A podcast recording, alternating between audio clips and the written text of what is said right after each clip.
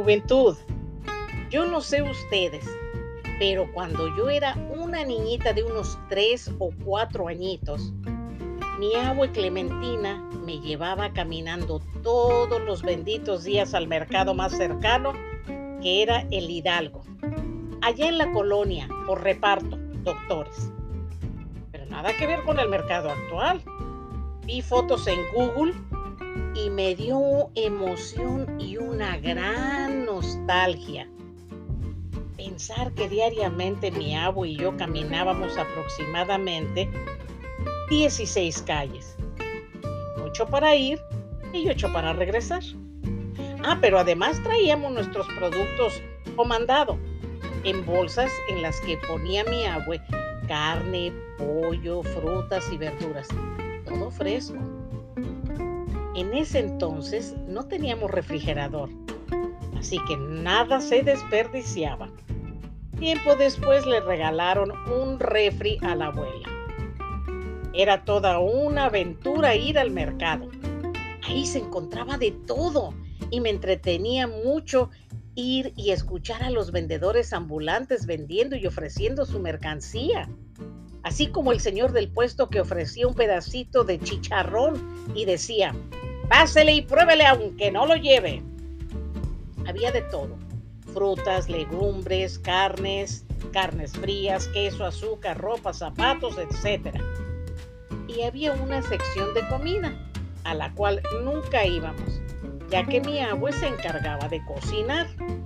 Entre los comerciantes ambulantes me llamaba poderosamente la atención una señora que vendía ropa interior de dama. En mi país se le llaman calzones o pantaletas y en otros países les dicen bloomers. Tal vez en algunos otros países tengan otros nombres. Pues esta señora se ponía su mercancía en un brazo y caminaba por todo el mercado y decía, miren mis calzones, vean mis pantaletas, qué lindos colores traigo, 3 por $5. Venga y cómpreme mis calzones. No sé por qué razón se me hacían tan graciosas esas palabras y me daba risa.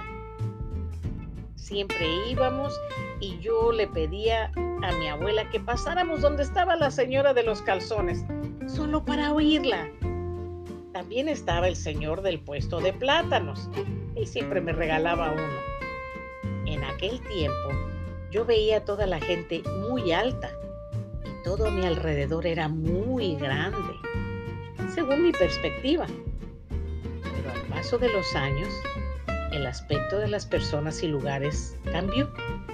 La estatura de la gente fue disminuyendo y a todos los vendedores les habían salido arrugas. Mi abuelita ya no iba al mercado diariamente y yo estaba en la escuela. Todo iba cambiando. En la actualidad, solo en mi mente queda el gratísimo recuerdo del mercado Hidalgo de allá del año de 1960. Lo vi en Google y sigue ahí, pero súper actualizado. Y deseo de todo corazón que permanezca en el mismo lugar por siempre. Bueno, ahora yo estoy muy modernizada y compro en el supermercado virtual. Uno es Amazon y el otro es una compañía la cual tiene varios supermercados populares. Yo tengo una suscripción anual. Escojo el súper que tenga mejores precios y ofertas. Hago mi pedido por la internet, selecciono el horario que me convenga y una persona hace las compras por mí. Se comunica conmigo con mensajes de texto en mi celular y me trae lo que ordené a la puerta de mi casa y en el horario que requerí. Pero siempre me queda el nostálgico y grato recuerdo del inolvidable Mercado Hidalgo. Gracias por su tiempo, su atención y hasta la próxima.